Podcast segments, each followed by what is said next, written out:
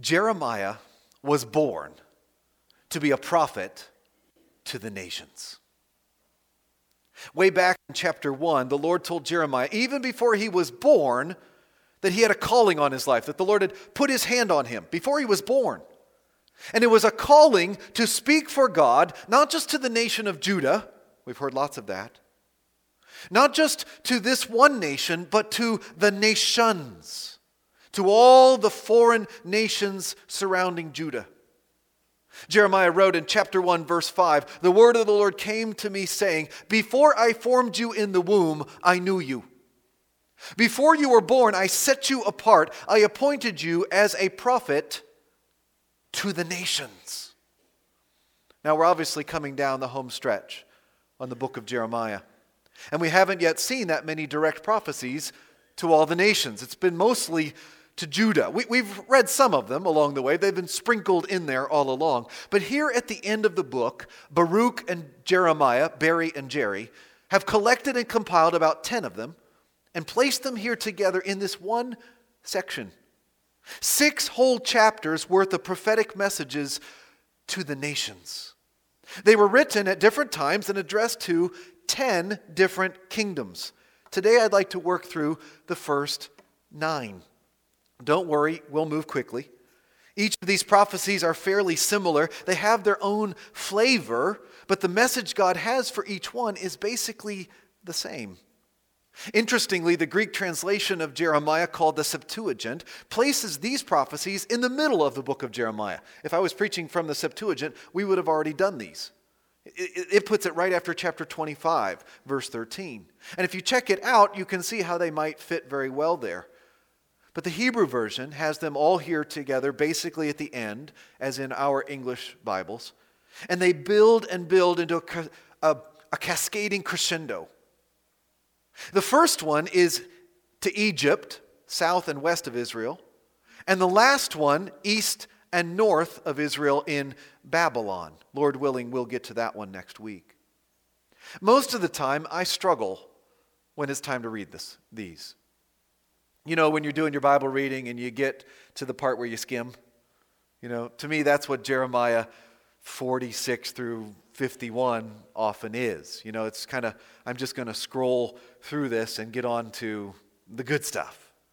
I'm not good at poetry, for one, and I'm not good at geography, for another, and that's what these are all about Ge- poetry and geography. But there's also some really good theology. So it pays for us to slow down and to think about what the message is here for us today. These chapters are really foreign to us. I mean, really foreign, because they're about foreign nations. As foreign as Judah is, we're used to reading all about them. Israel was the people of God at the narratival center of the story of the Old Testament. But these nations are really exotic and strange. We don't know that much about them. But Israel did. They were Israel's neighbors. Sometimes they're allies, but even more often they're enemies. Israel would have listened in to these prophecies with great interest. Ooh, what does Yahweh have to say to Egypt? Judah needed to hear what Yahweh had to say to these nations because it would seriously affect them. These prophecies are important because the Lord is not just the God of Israel. He's not just a local tribal deity. The Lord is the God of the whole earth. Amen? All people everywhere are accountable to him. He made all of the nations, and he will judge all of the nations. Do you remember what the Lord told Jeremiah his job was going to be full of as he prophesied to the nations? Back in chapter 1, verse 10, he said this. It should sound familiar to us by now. See, today I appoint you, Jeremiah, over nations and kingdoms to uproot and tear down, to destroy and overthrow, to build and to plant. Six things uproot, tear down, destroy, overthrow, build, and plant. And, and what is he doing that to? Nations and kingdoms. Look with me at chapter 46, verse 1. This is the word of the Lord that came to Jeremiah the prophet concerning the nations. There's our title for today concerning the nations. Verse 1 is kind of like the heading for the next several chapters. Each time we meet a new nation, it will say concerning this one. And then later, concerning this one, until we get through all 10. And the first one in chapter 46 is Egypt. Look at verse 2. Concerning Egypt. This is the message against the army of Pharaoh Necho, king of Egypt, which was defeated at Carchemish on the Euphrates River by Nebuchadnezzar, king of Babylon, in the fourth year of Jehoiakim, son of Josiah, king of Judah. Did you get all that? If you're a snack and yak kid, you won't have any trouble coming up with an answer to the handout question What is a word or name you heard for the first time today? Okay, you, you could probably fill up 50 handouts with those today. Jeremiah is sent to give a message against the army of Pharaoh Necho, king of Egypt, who reigned from 610 to 595 BC. He's the guy whose army def- was defeated at Carchemish by Nebuchadnezzar in 605 BC. That's the same year as last week's story about what Jeremiah the prophet told Baruch the scribe. That was a very important year in ancient Near Eastern history and the history of Judah. Pharaoh Necho was a very powerful king. His army had killed King Josiah of Judah in 609 BC, and he installed the next two kings of Judah after him, including King Jehoiakim. But as powerful as he once was, he was going to be defeated. Thus saith the Lord. Verse 3 Prepare your shields, both large and small, and march out for battle. Harness the horses, mount the steeds, take your positions with helmets on, polish your spears, put on your armor. What do I see? They're terrified. They're retreating. Their warriors are defeated. They flee in haste without looking back, and there is terror on every side, declares the Lord. Do you remember that phrase? Terror on every side. We've seen it like four times already in Jeremiah. It was like one of his fa- famous like catchphrases. He repeated it so often that the people used it as a nickname for him. Oh, here comes terror on every side. The swift cannot flee, nor the strong escape. In the north, by the river Euphrates, they stumble and fall. Egypt likes to think of themselves as a world dominating power, but they are going down. Verse 7 Who is this that rises like the Nile?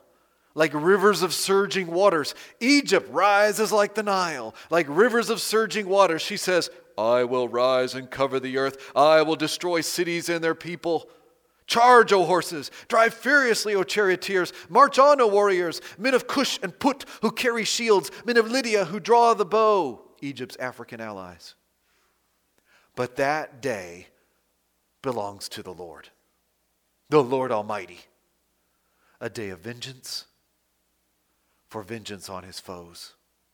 The sword will devour till it is satisfied, till it has quenched its thirst with blood. For the Lord, the Lord Almighty, will offer sacrifice in the land of the north by the river Euphrates.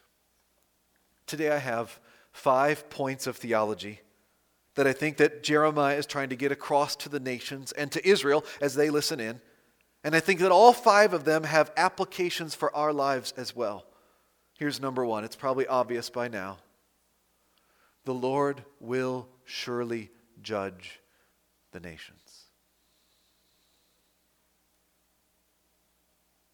You can hear the words of vengeance and wrath, right?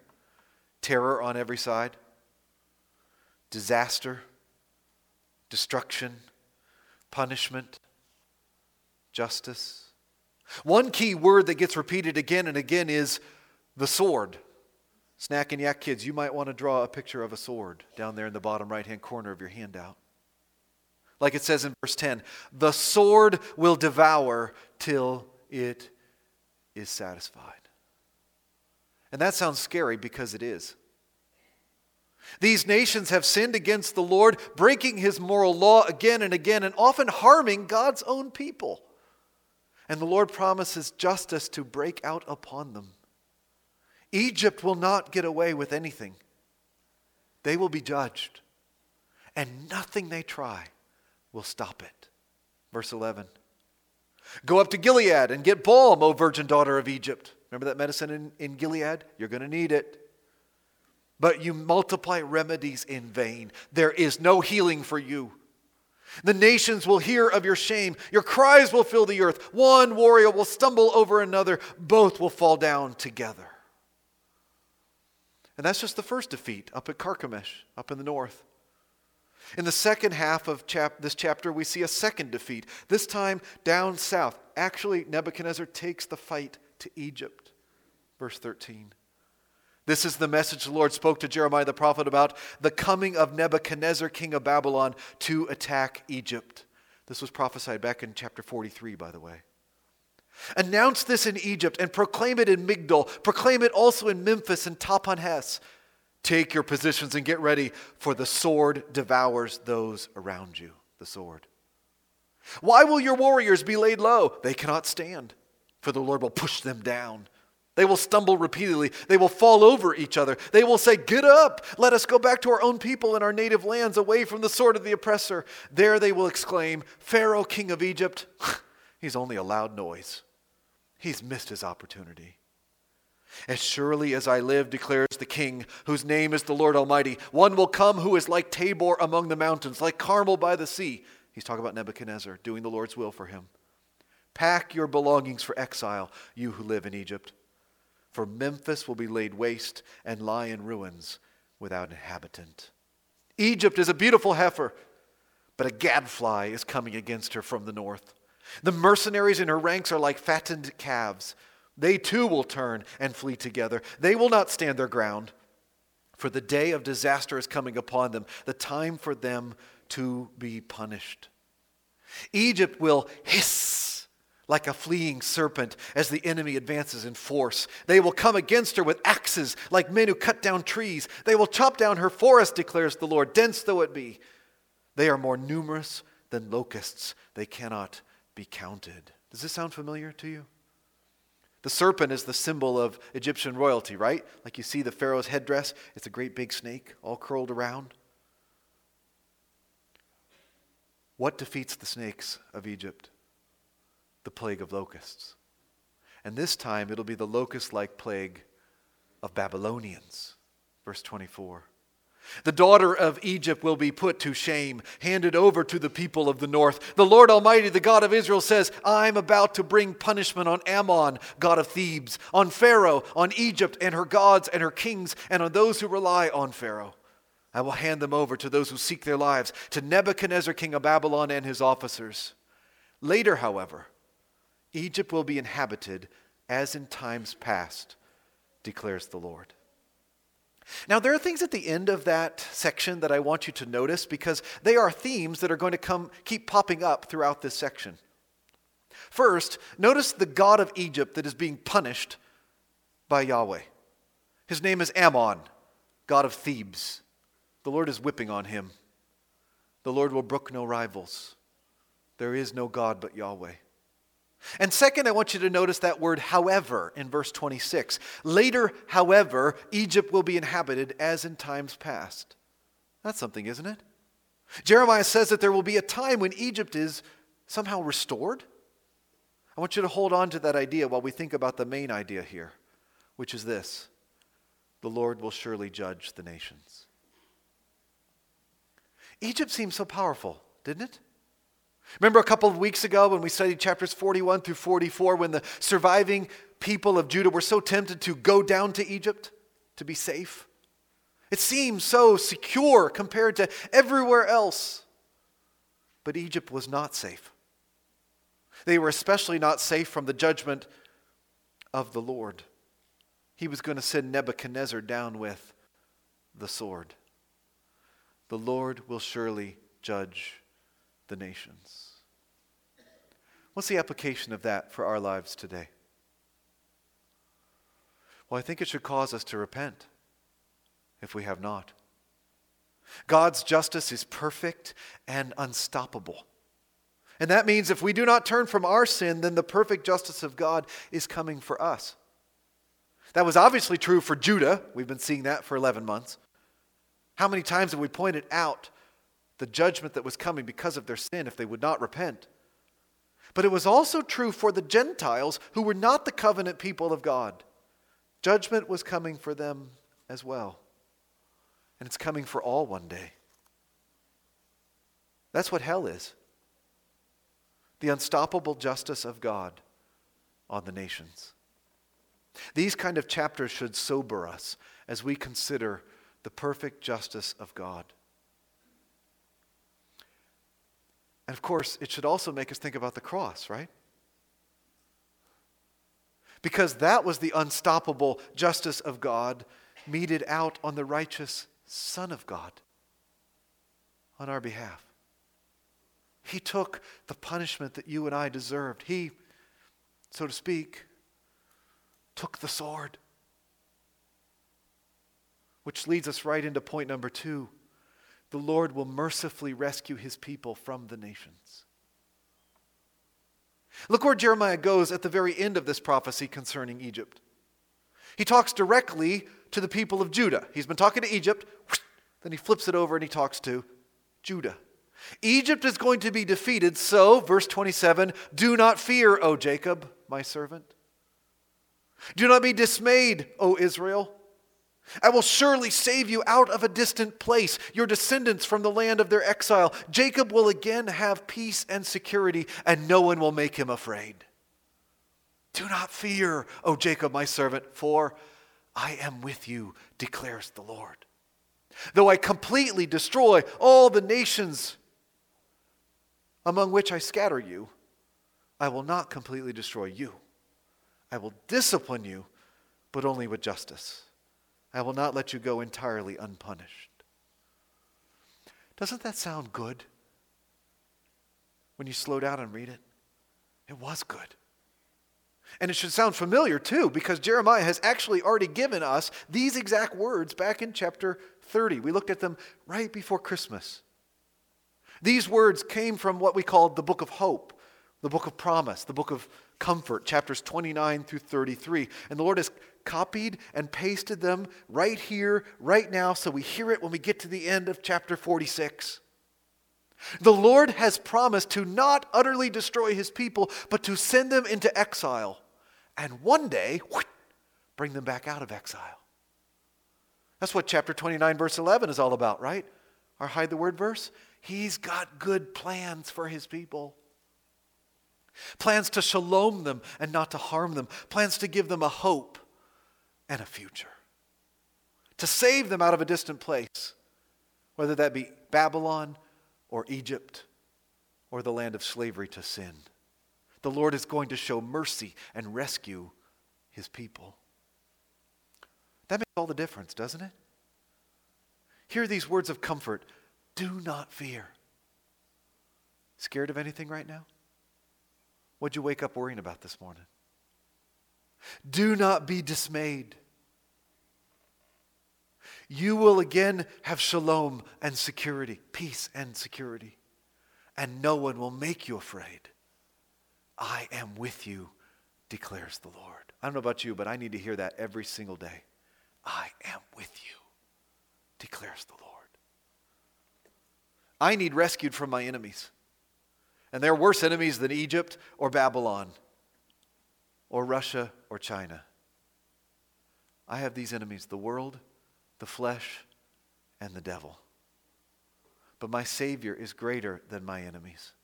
And He has not only died on the cross, He's come back from the dead. Amen? It's so easy to live scared because we have these great enemies, but the Lord will mercifully rescue His people out of the nations. Okay, that's concerning Egypt. The second one is much shorter. It's chapter 47 concerning the Philistines, verse 1. This is the word of the Lord that came to Jeremiah the prophet concerning the Philistines before Pharaoh attacked Gaza. This is what the Lord says See how the waters are rising in the north? They'll become an overflowing torrent. They will overflow the land and everything in it, the towns and those who live in them. The people will cry out. All who dwell in the land will wail at the sound of the hoofs of galloping steeds, at the noise of enemy chariots and the rumble of their wheels. Fathers will not turn to help their children, their hands will hang limp. for the day has come to destroy all the Philistines and to cut off all survivors who could help Tyre and Sidon. The Lord is about to destroy the Philistines, the remnant from the coasts of Caphtor. Gaza will shave her head in mourning. Ashkelon will be silenced. O remnant on the plain, how long will you cut yourselves? Ah, sword of the Lord, you cry, how long till you rest? Return to your scabbard, cease and be still. But how can it rest when the Lord has commanded it, when he has ordered it to attack Ashkelon and the coast? All those names are Philistine cities that were sprinkled throughout Israel. Israel had never had, had failed all along to, to get the Philistines out of the land. They were still there. You feel how heavy this is, don't you? Every word is a word of judgment. The people of Israel, hearing this, were probably cheering when they heard this one, though, right? Think about all the times the Philistines hurt them through the years. Name Goliath mean anything to you? They were the enemies of Israel. Often they oppressed them.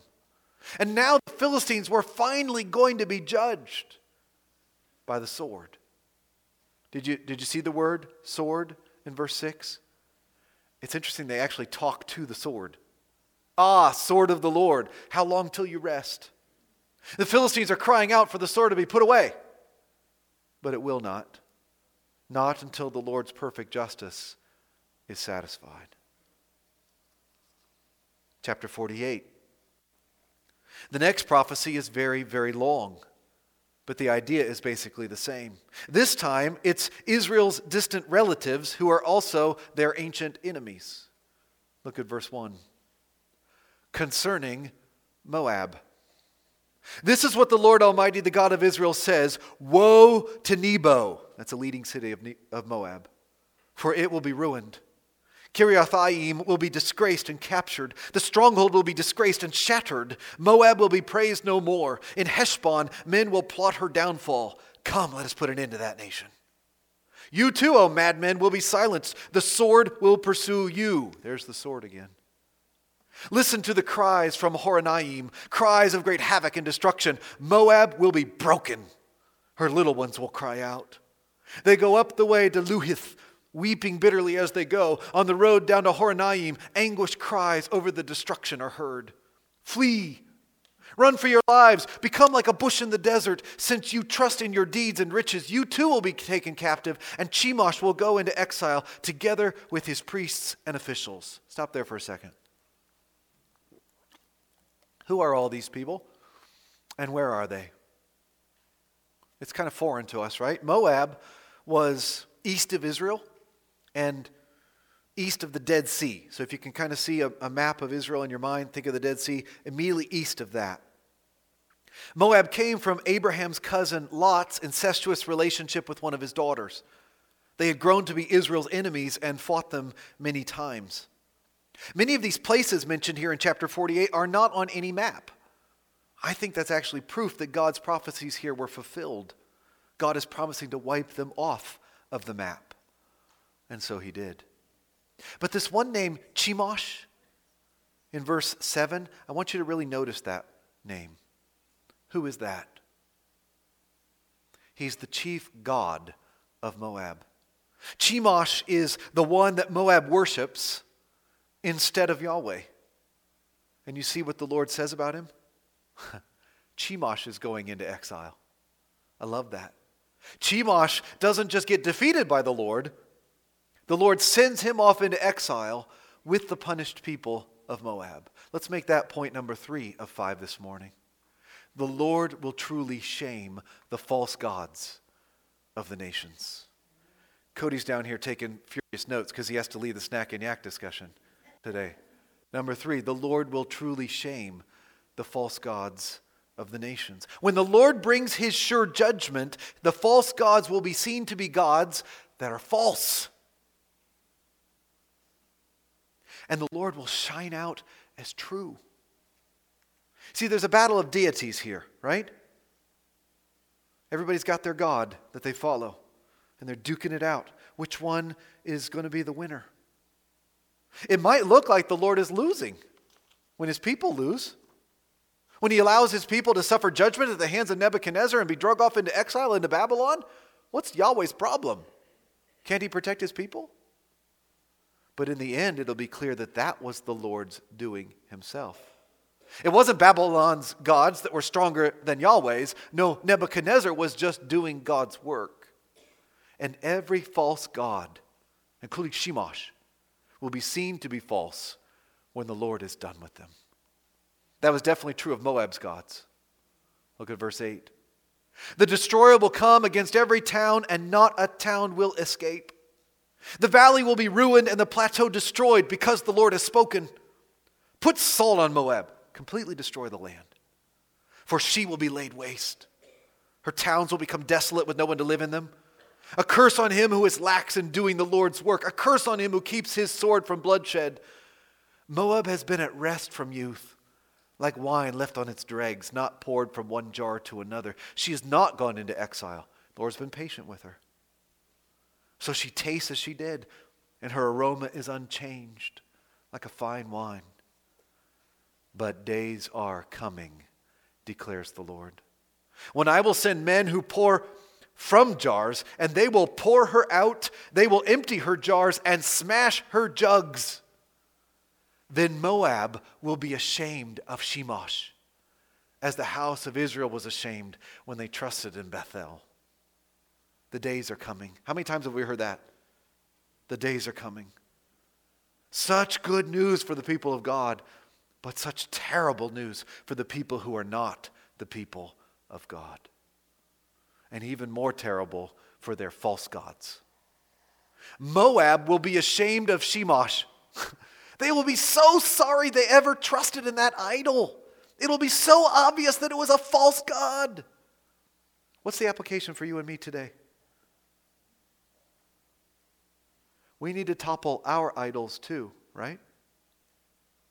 Judah kept on worshiping false gods. That's how they got into their mess. Chemosh seemed like a good bet. As good a bet as money, sex, power, popularity seem to you and me today. But the Lord will truly shame the false gods of the nations. What gods are you tempted to honor today with your life? What does your life say? What do you do? What comes out of your mouth? What comes out of your paycheck? What comes out of your time priorities? What are you truly worshiping?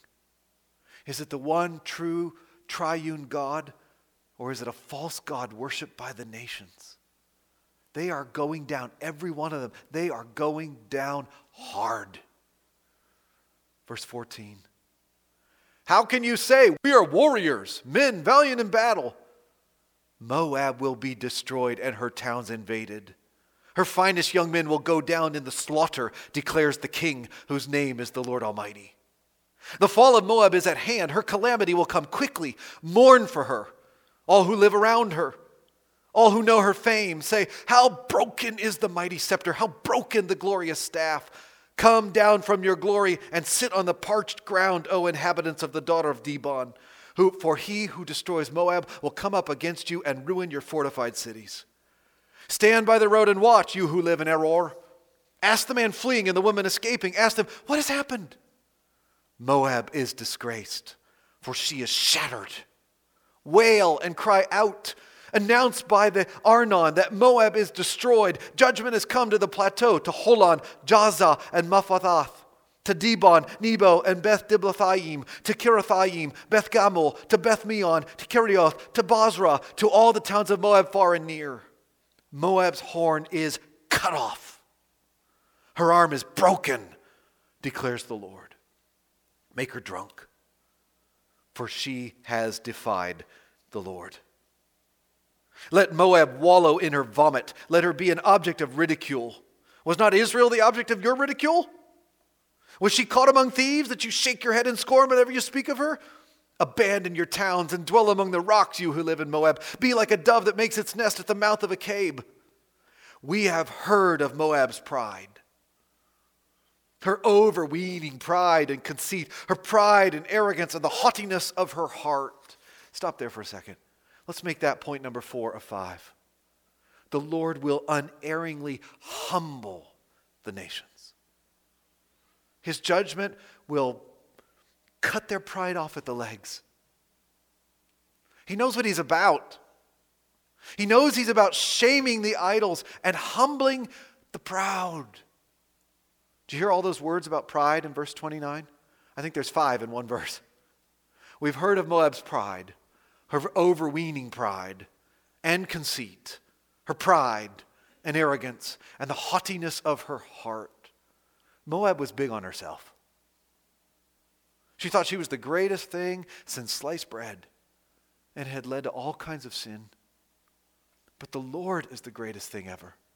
And He will see to it that in the end the prideful are humbled and the humbled, the humble are lifted up. Verse 30 I know her insolence, but it is futile, declares the Lord. And her boasts accomplish nothing. Therefore, I will wail over Moab. For all Moab, I cry out. I moan for the men of Kir Hareseth. I weep for you as Jazer weeps, O vines of Sibmah. Your branches spread as far as the sea, they reached as far as the sea of Jazer. The destroyer has fallen on your, your ripened fruit and grapes. Joy and gladness are gone from the orchards and fields of Moab.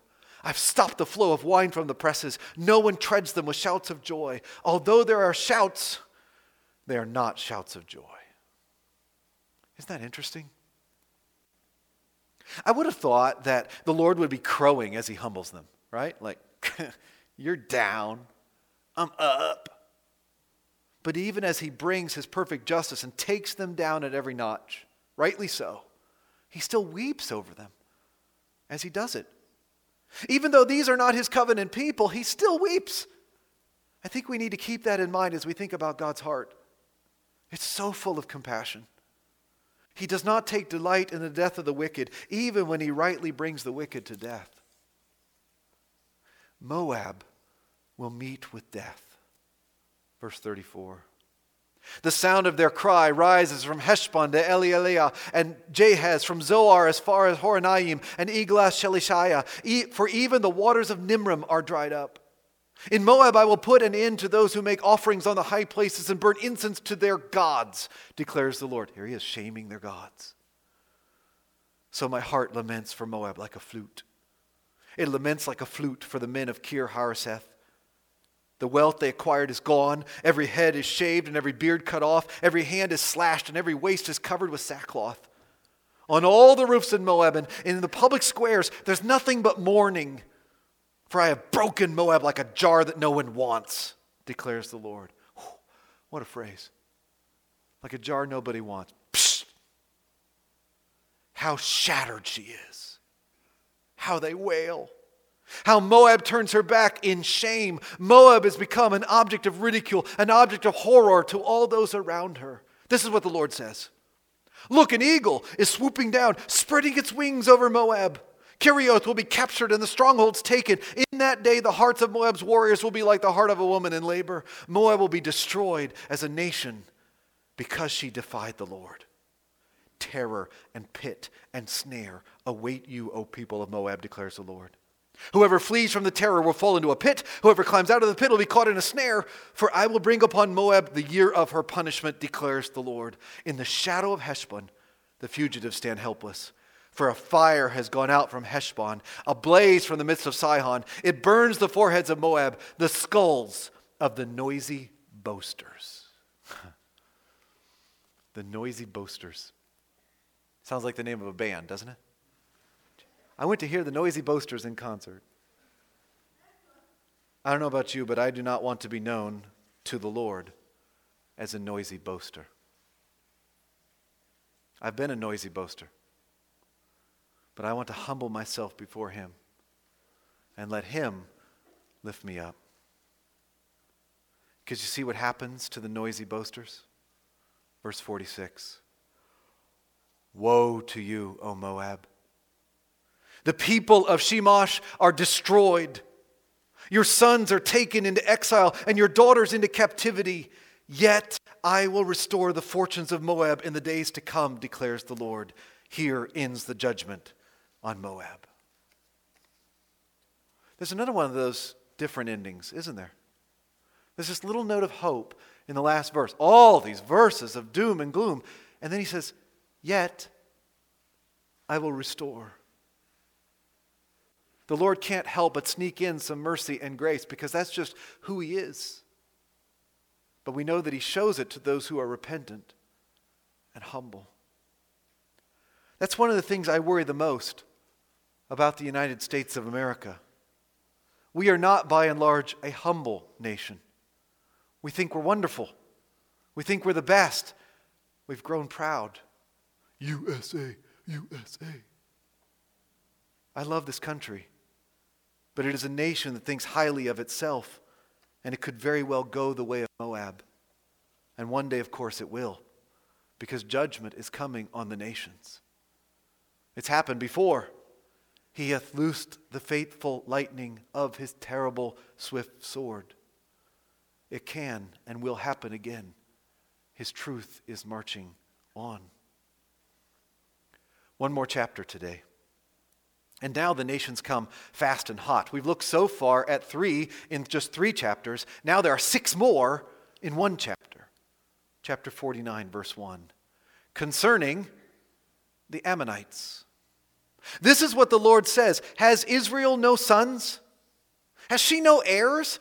Why then has Molech taken possession of Gad? Why do his people live in its towns? What's going on? Well, what's happened is the nation of Ammon has stolen some tribal territory from Israel. Ammon was also the result of Lot's incestuous relations with his other daughter. Ammon is north of Moab and east of the Jordan and almost always at enmity with Israel. Their king, Baalis, was behind the assassination of Governor Gedaliah, we learned about a couple of weeks ago. And their chief god was named Molech, also pronounced or rendered Milcom in some translations. And Molech and his people had stolen land from the Israelite tribe of Gad. So Yahweh says, their days are numbered. Verse 2. But the days are coming, declares the Lord, when I will sound the battle cry against Rabbah of the Ammonites, capital city. It will become a mound of ruins, and its surrounding villages will be set on fire. Then Israel will drive out those who drove her out, says the Lord. Wail, O Heshbon, for Ai is destroyed. Cry out, O inhabitants of Rabbah. Put on sackcloth and mourn. Rush here and there inside the walls, for Molech will go into exile, together with his priests and officials. Chemosh and Molech are both sent packing. The false gods are shamed, and the prideful are humbled. Verse 4 Why do you boast in your valleys? Boast of your valleys so fruitful. O unfaithful daughter, you trust in your riches and say, Who will attack me? I will bring terror on you from all those around you, declares the Lord, the Lord Almighty. Every one of you will be driven away, and no one will gather the fugitives.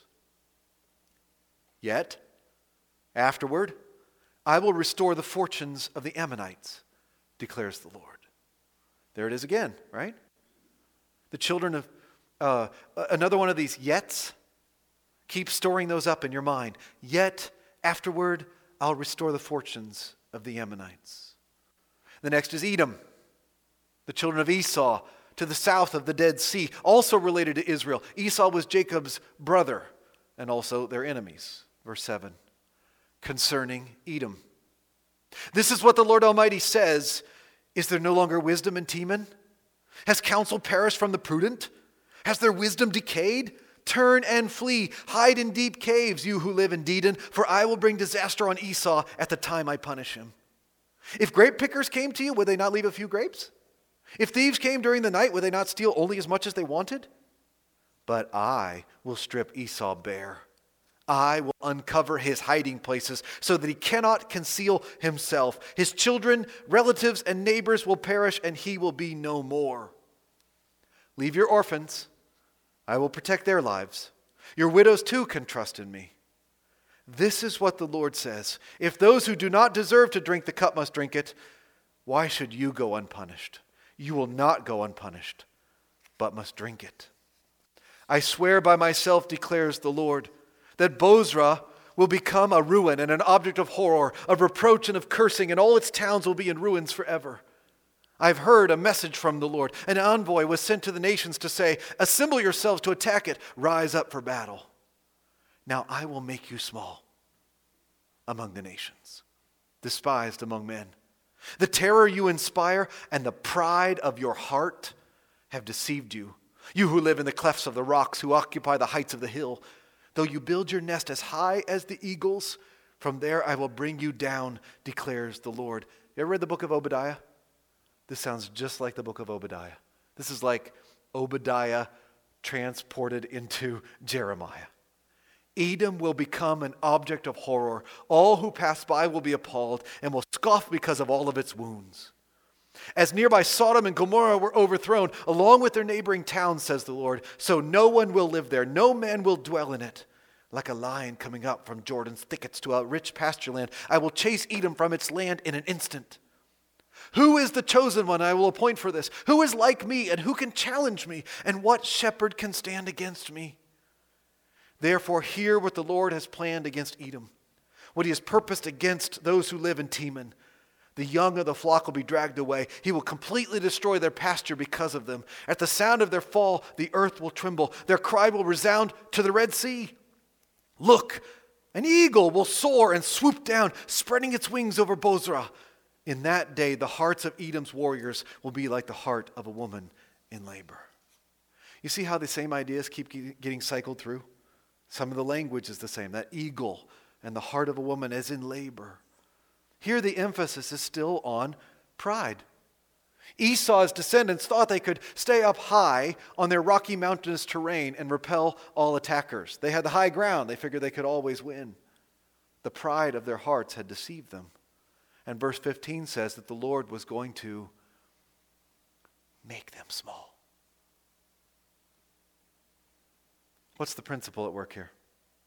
It's in the New Testament. God opposes the proud, but he gives grace to the humble. See, either we will make ourselves small or God will do it for us. Nation number six, verse 23. Concerning Damascus, capital of Syria, Hamath and Arpad are dismayed for they have heard bad news. They are disheartened, troubled like the restless sea. Damascus has become feeble. She has turned to flee, and panic has gripped her. Anguish and pain have seized her, pain like that of a woman in labor. Why has the city of renown not been abandoned, the town in which I delight? Surely her young men will fall in the streets. All her soldiers will be silenced in that day, declares the Lord Almighty. I will set fire to the walls of Damascus, it will consume the fortresses of Ben Hadad.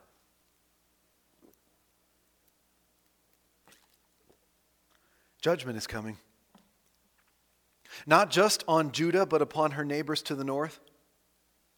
Notice again that the Lord's heart is for these people, even though they weren't his covenant people. But also see his perfect justice at work.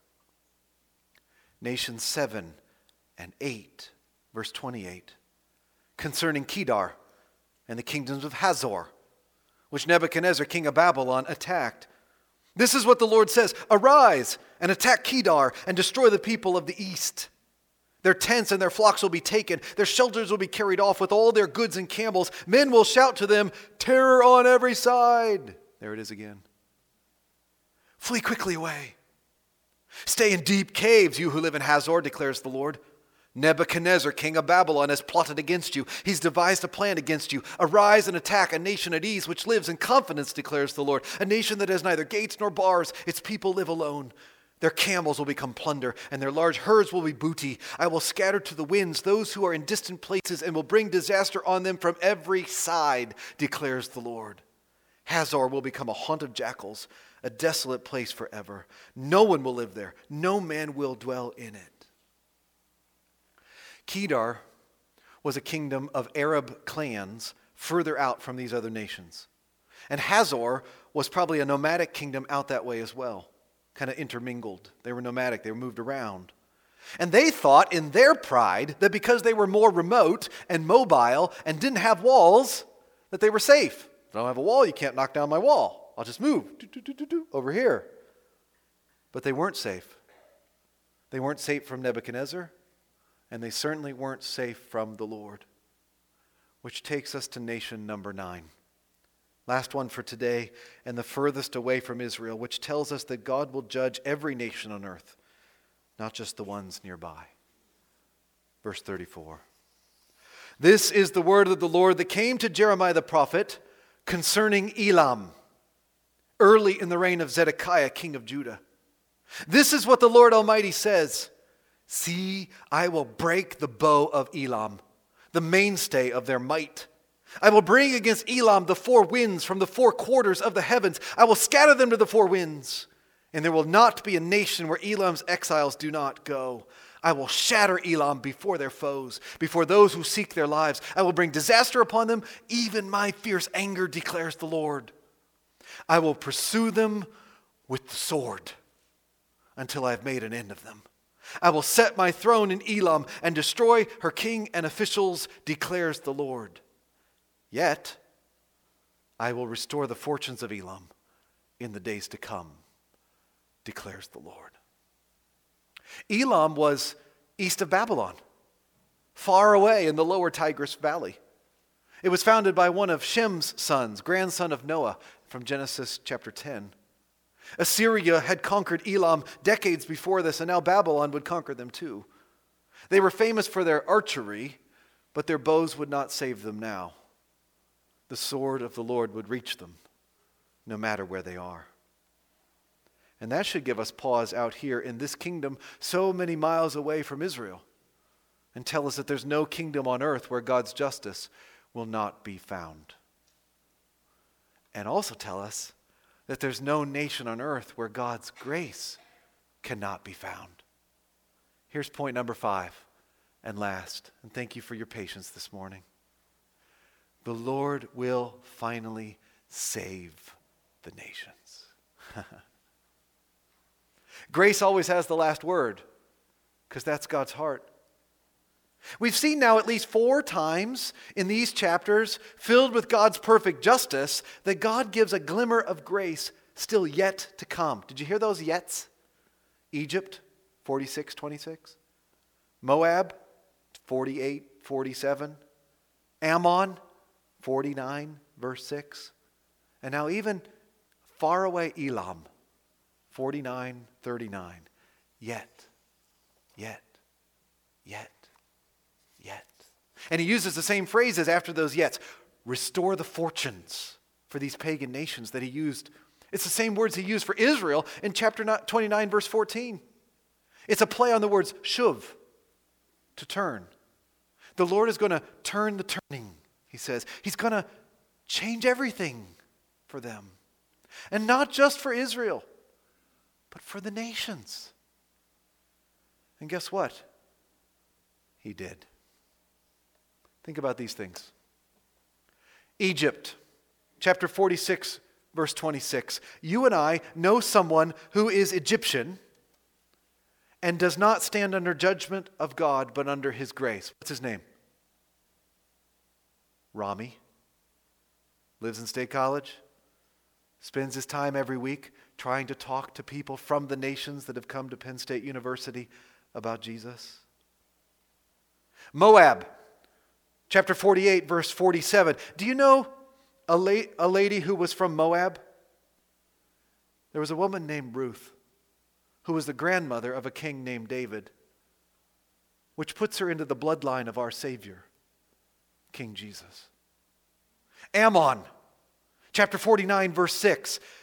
Do you know anybody who's, a, who's an Ammonite? Where is modern day Ammon? Where is that? It's the country we call, anybody know? Jordan, that's right. One of my pastor friends was a missionary in Jordan for many years. And someone you and I know is Jordanian, who does not stand now under the judgment of God, but under God's grace because of Jesus. What's her name? Ruba. She too lives right over the mountain and spends her days talking to people from all the nations around the world that have come to Penn State to study about who Jesus is. And how about Elam? Obscure little Elam, far away, chapter 49, verse 39. Well, Dr. Luke tells us in Acts chapter 2 that on the day of Pentecost, when Peter was preaching his first big sermon about the gospel of Jesus Christ, there in the crowd were some Elamites listening, and becoming a part of the church on the day it was born. There were Elamites baptized on the day of Pentecost. Jeremiah was born to be a prophet to the nations for their salvation, not just for their judgment, not just in God's justice and wrath, though that is true, but also for his grace and his salvation from his compassionate, merciful heart to draw them to himself. The Lord told Jeremiah, See, today I appoint you over nations and kingdoms to uproot and tear down, to destroy and overthrow, but also to build and to plant. To plant churches like this one. I'll bet nobody in here is a Jew. We're all the nations mingled here together. We are being planted. We are a fulfillment of these chapters. And we have a part in making it happen beyond today. We have a great commission to take this gospel. Don't keep this good news about Jesus to yourself, but to take this gospel to the world. That's what our wild game dinner is all about. It's not about just having a good old time around some, some venison. It's about telling people, telling the nations about Jesus. We have a story to tell to the nations. Amen?